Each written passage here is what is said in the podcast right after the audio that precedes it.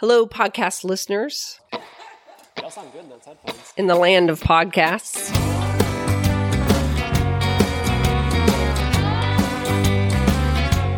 Hello, financial professional looking for a podcast that can help you.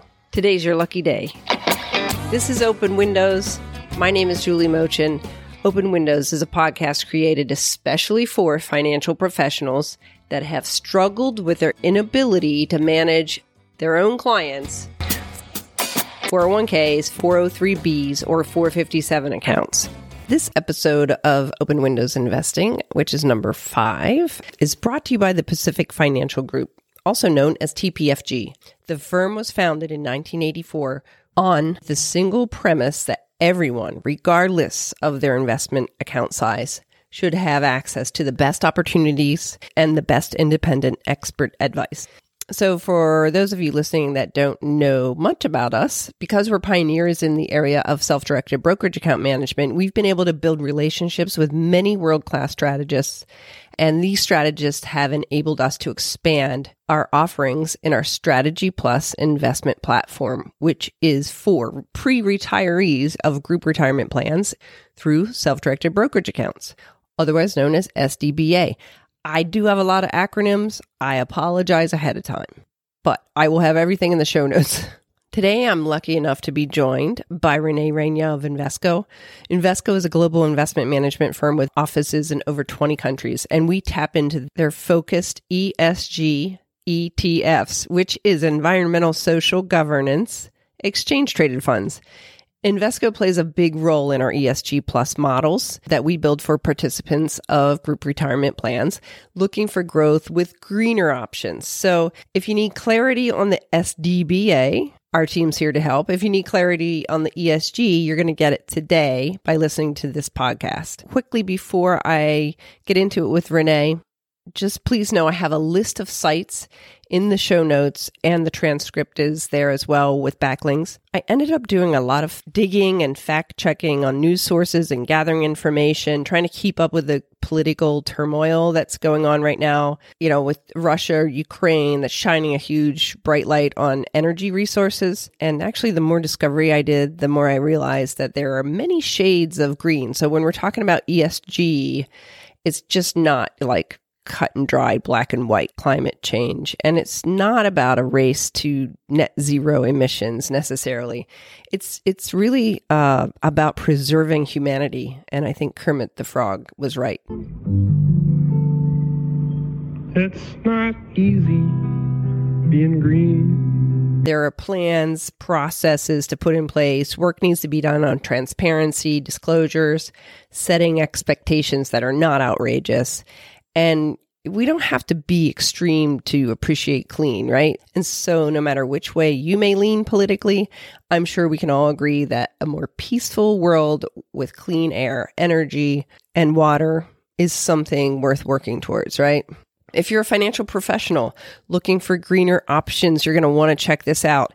And even if you are not looking for greener options, you're going to want to check this out because guaranteed there's someone in your book of business or a prospect out there or someone that's going to inherit assets in your book of business that is going to look for these greener options. Again, today I'm welcoming Rene Reyna of Invesco. He is the head of thematic and specialty product strategies for Invesco's ETF and index strategy. We're going to ask him about that and a lot of other things. And he was a pleasure to talk to, super easy, friendly, and is available, by the way, along with our team to help you if, if you would like to just get down into the nitty gritty of sustainable investing.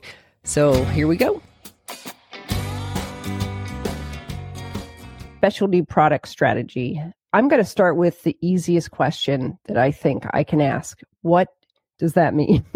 what is your role at Invesco? And if you could explain even what thematic means, that would be awesome. Thank you. And look, I'm happy to be here. So my role is head of thematic and specialty product strategy for our ETF and index strategies business. So long title. But thematic investing think of the root word theme, it, it's more of this growing trend of investors looking to invest in segments of the market that are currently trending and have longer sort of secular growth opportunities. So think technology as an example. On the ESG side, the thematic side is really the environmentally themed products. And so those ESG products fall under my purview. And so in my role, I serve as a strategist. So I provide market insights, commentary for our product line, and then also establishing our strategic agenda for growth. So from more of a product strategy perspective, I help make decisions around where we should allocate our resources and our focus. So ESG is clearly a key priority for our organization. And I think it's a space that's growing in demand uh, in the marketplace. And it's one area that I'm, I'm really excited to discuss today on this podcast. Let me see if I have this straight because this is what is going on in my head while you're talking. So, ESG and thematic, if you put those together, does that mean that you concentrate on one part of environmental social governance as opposed to all of it? Meaning getting to net zero on carbon emission or social equity or disclosures, all of the stuff that you can get into with ESG. You do more of of a focused ESG. Is that what I'm? Is that what that means?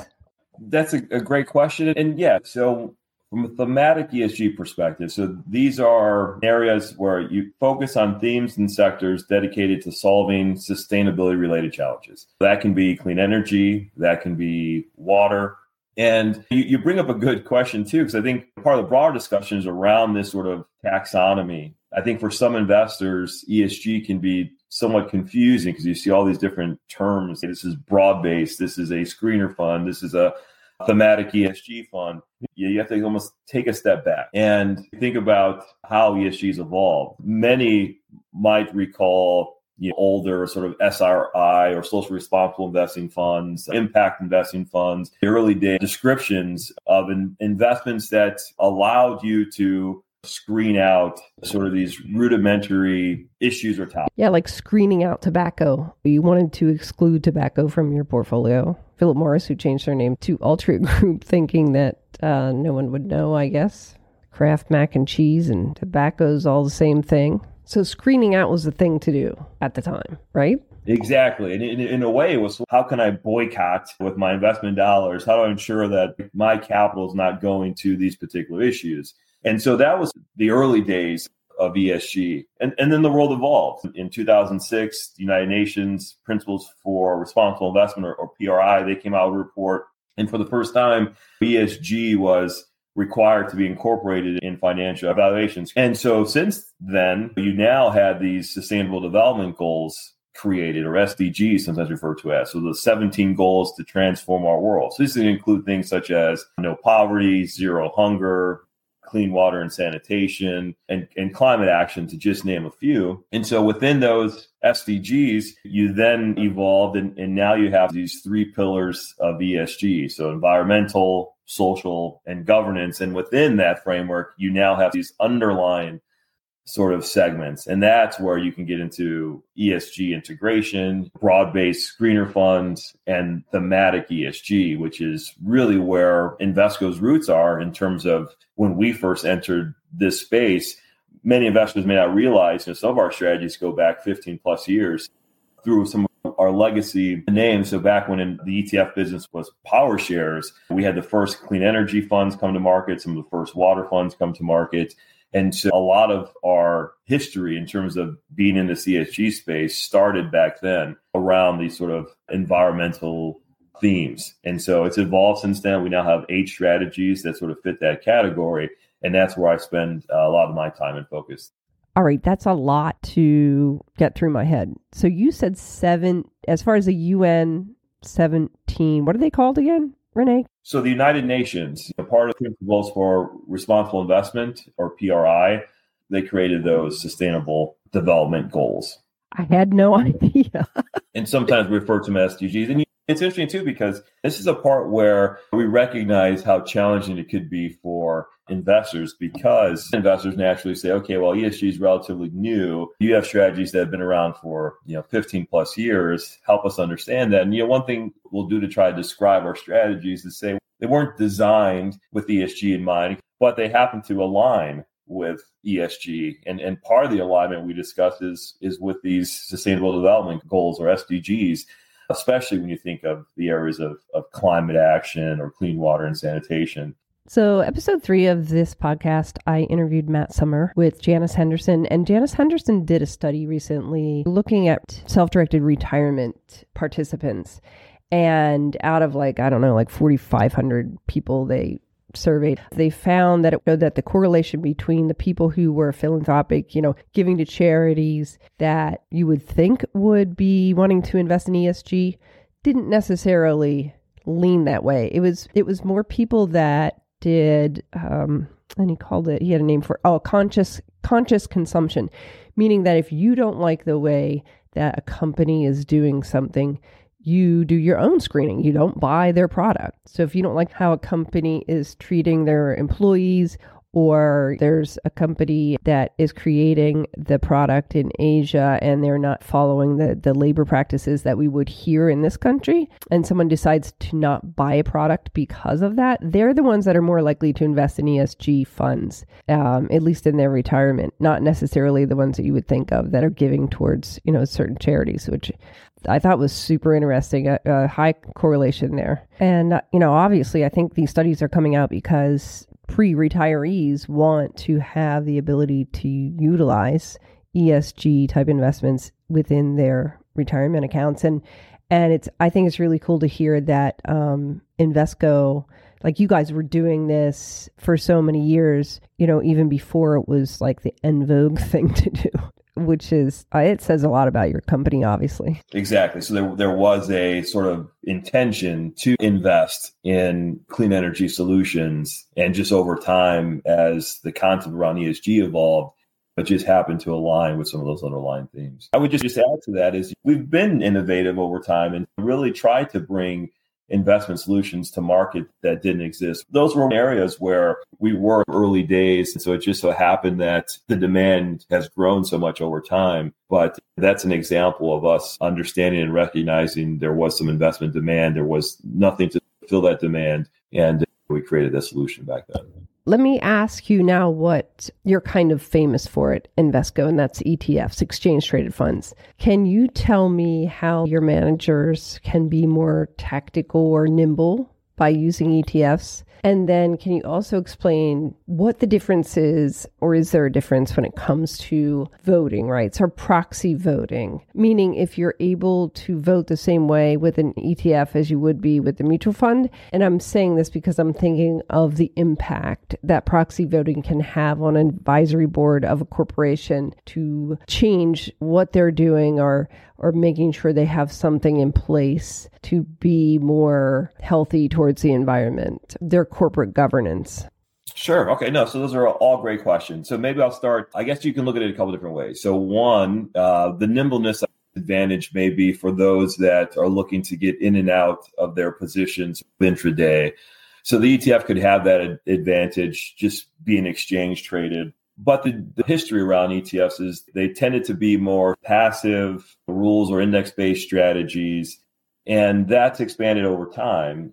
I, I think that compared to active management, there is a clear difference, but you have seen ETFs evolve over time. And so, specifically, what I mean by that is if you think about how a strategy reconstitutes or rebalances, in some cases, some funds now reconstitute monthly. So although the holdings are going to stay the same for 30 days, give or take, um, per the index methodology, those holdings can change. And so be dynamic and capture, you know, whatever the methodology is and opportunity set you're trying to capture with that ETF, it, it can evolve and change. And then you got the rebalancing components as well, which in some cases are, are monthly quarterly, annually. So it does evolve. But I think the nice thing about the ETF is the ability to capture the exposure type, um, efficiently trade in the marketplace, and in some cases, based on how frequently it, it reconstitutes, you are ensuring you're getting the best securities for that underlying exposure type. So those are some of the differences ETF versus active. They tend to be, again, passive and more rules or index based strategies. It is blurring a little bit. I mean, you're starting to see more active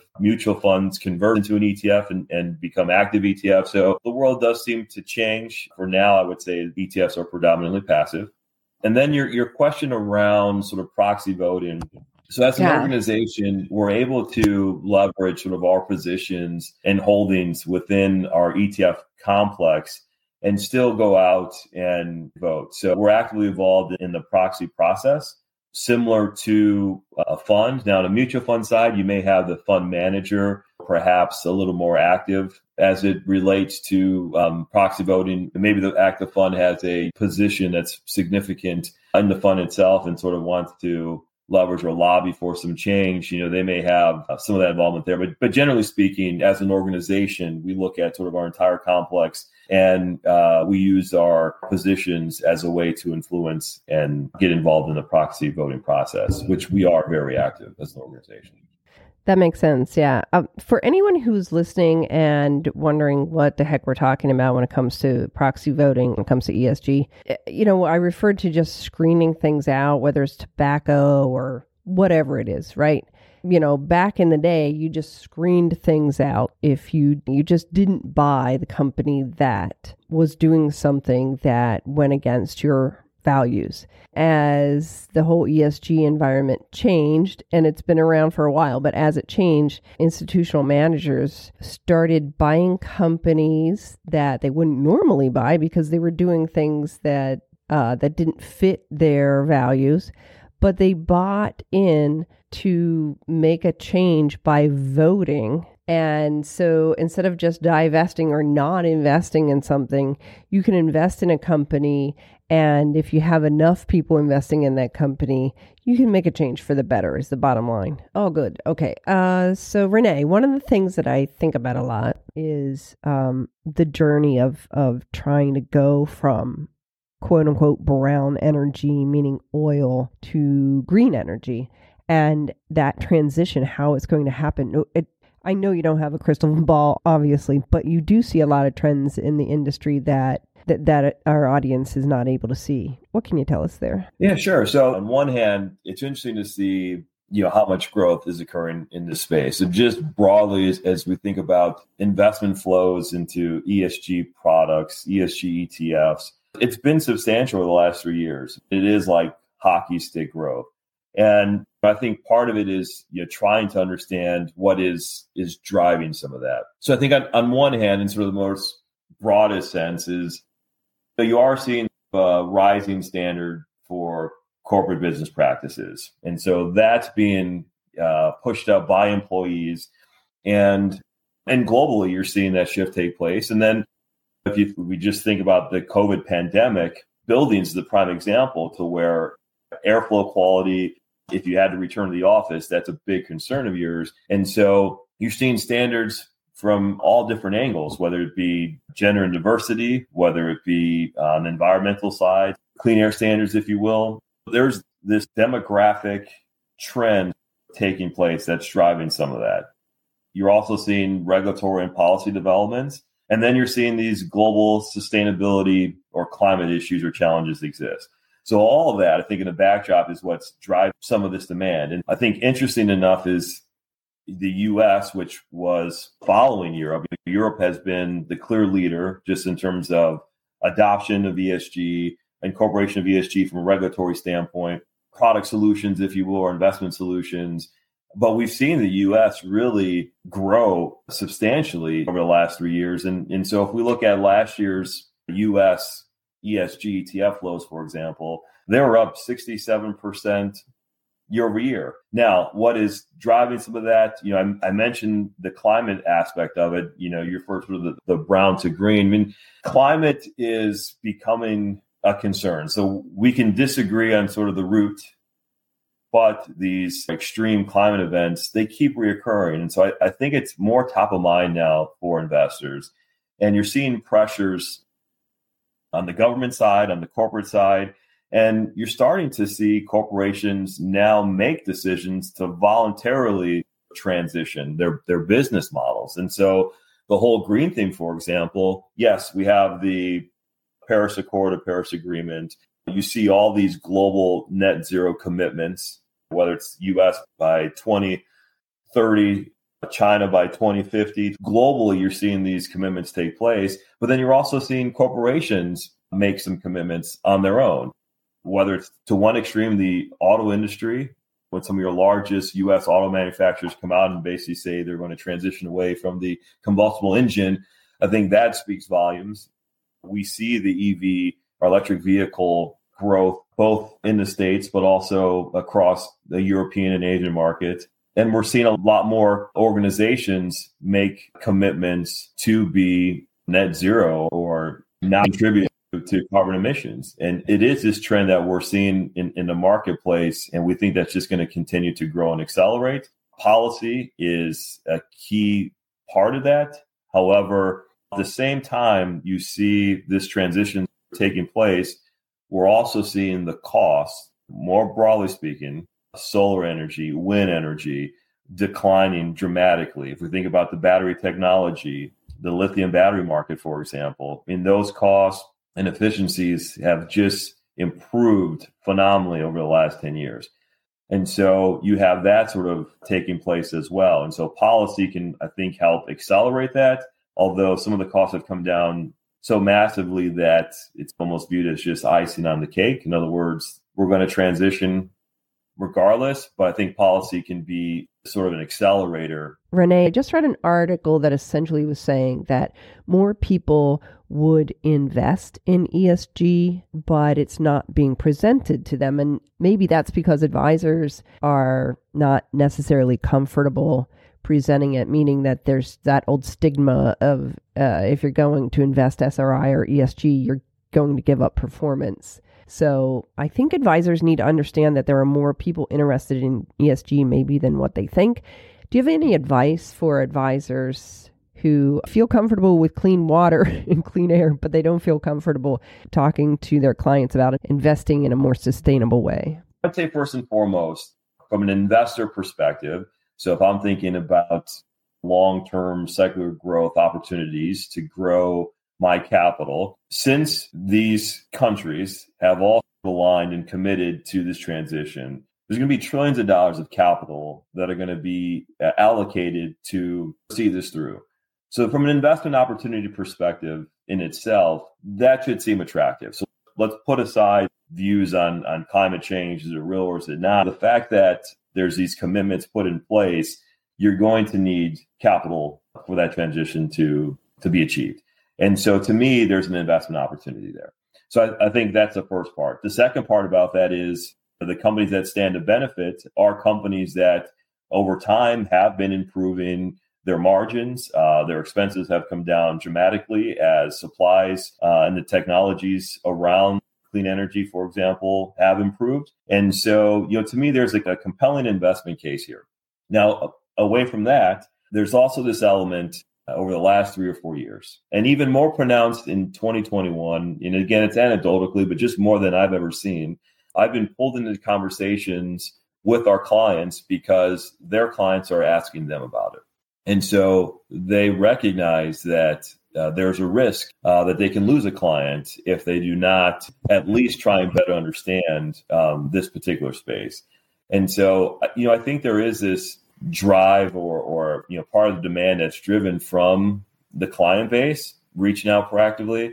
There's an element of demographics. Uh, you know, are younger investors uh, more open to investing for climate related solutions, for example? Yes. Do they necessarily have the capital? Maybe not, but they're going to inherit it. And so there's that that money shift that's going to take place, you know, over the next decade or so. And so, you know, I think, right. I think it's it's responsible to try and just understand uh, what options exist and the fact that there are, are many ways now to get exposure. And so I, I, think that optionality has grown quite a bit. And if you haven't taken a look lately, I do think it makes sense to to see what's what's out there and what exists because the marketplace has changed dramatically over the last few years. All right, before we wrap up, quick question. The last couple of years, the pandemic has had a huge influence on everyone's life. How has it changed your life? The the way you do business, what you're doing, how you do business? Did it change things for the better or for worse? Tell us how it made um, your life different. You know, with COVID being forced to work from home in the last couple years, and, and now we're all sort of slowly starting to return back to the office. You know, some of you maybe been there for a longer period of time already. But for those of you that are, are parents, you know, I think the one thing I always wanted to do was coach my kids' sports. And with commuting and with traveling, you know, it just wasn't, didn't make sense for my schedule. And over the last couple years, I've coached four different teams for my kids, and uh, it's it's really been uh, a good experience. And so, yes, I spent a lot of time behind the desk. I, I spent a lot of time on calls researching, but to actually go out now and experience this for the first time has been really neat. I'm sure maybe some of you listening in, you've had that same experience just as a result of COVID. But so right now I'm coaching uh, two basketball teams. So a seventh grade uh, travel team, and then a, uh, it's for my son, and then a fourth grade biddy ball team for my daughter. Which one's more fun to coach? The biddy ball. These are young girls who are making their first basket ever, and there's just something about uh, that smile when they score their first bucket that I, that I just love seeing. So that that's been the most fun. That's super. I and I love hearing like the good things that came out of the pandemic. That's definitely one of them. Obviously, when um, you can help out and be with your kids and be in that process of of dealing with the other parents. We won't get into that. Mm-hmm. All right. Hey, have a great day. Thank you so much, and we'll have you back again. Thank you. This is awesome. All right. There you have it. Until the next episode, remember you don't need to work harder, just work smarter by opening a window. This is Julie Mochin with the TPFG Open Windows Investing Podcast, signing off.